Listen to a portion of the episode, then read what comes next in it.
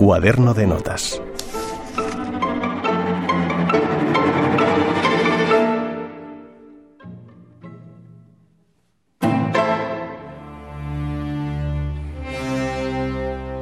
Se ha dicho que mi requiem no expresa el miedo a la muerte, y ha habido quien lo ha llamado un arrullo de la muerte. Pues bien, es que así es como veo yo la muerte, como una feliz liberación, una aspiración a una felicidad superior, antes que una penosa experiencia.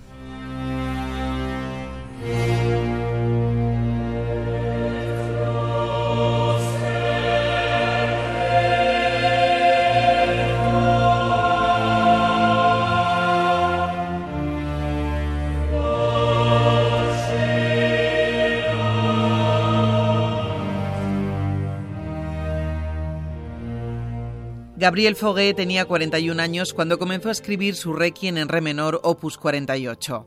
El compositor francés empleó dos años de su vida, de 1886 a 1888, en aquella partitura que se convirtió en una de las misas de difuntos más populares de la historia de la música y en una de las obras más célebres del autor.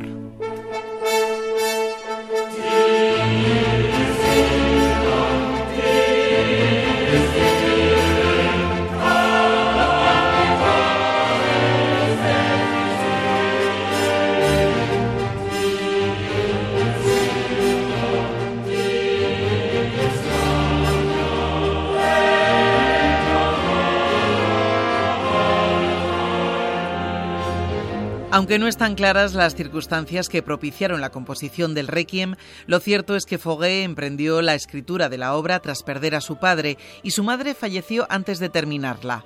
Una tragedia personal que para muchos planea entre las notas de la partitura.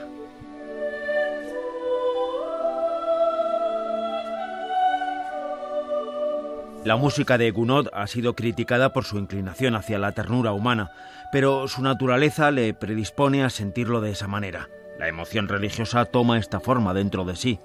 ¿No es necesario aceptar la naturaleza del artista? En cuanto a mi requiem, quizá también he querido yo escapar del pensamiento más habitual, después de tantos años acompañando al órgano servicios fúnebres. Lo sé todo gracias al corazón. Yo quise escribir algo diferente.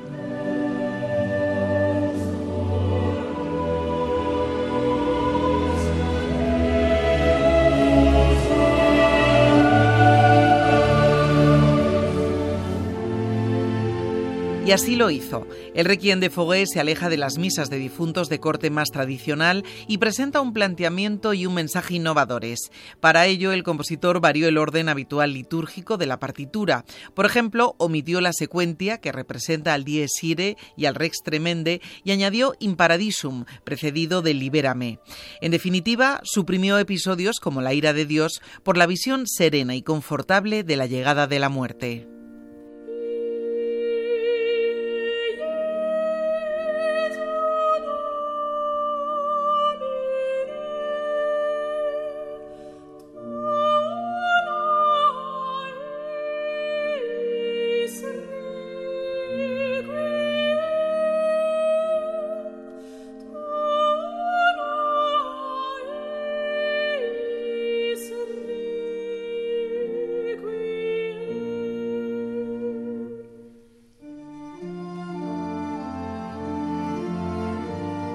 El Requiem de Foguet, de algo más de media hora de duración, se divide en siete partes cantadas en latín. Una de las más célebres es, sin duda, esta que suena, el Pie Jesu.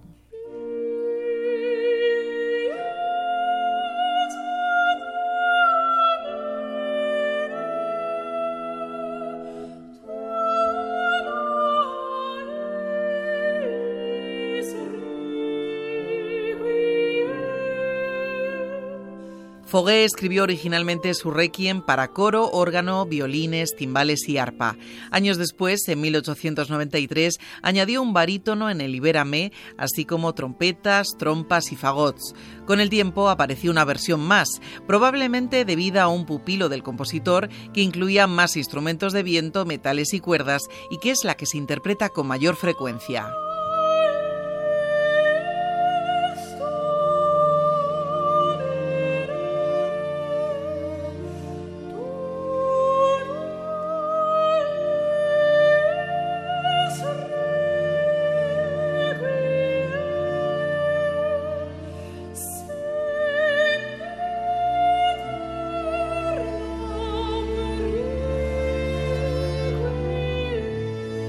Gabriel Foguet falleció en París el 4 de noviembre de 1924 a causa de una neumonía.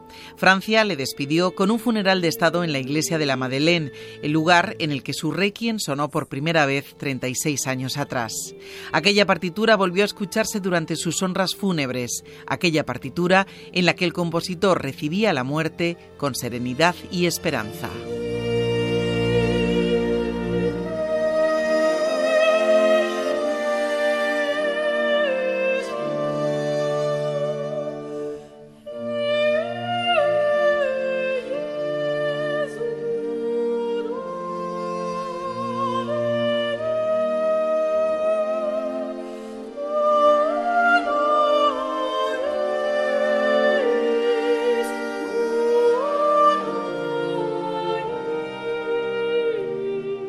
Al paraíso te conduzcan los ángeles, a tu llegada te reciban los mártires, y te conduzcan a la ciudad santa de Jerusalén. El coro de ángeles te reciba, y con Lázaro, otrora pobre, tengas el eterno descanso.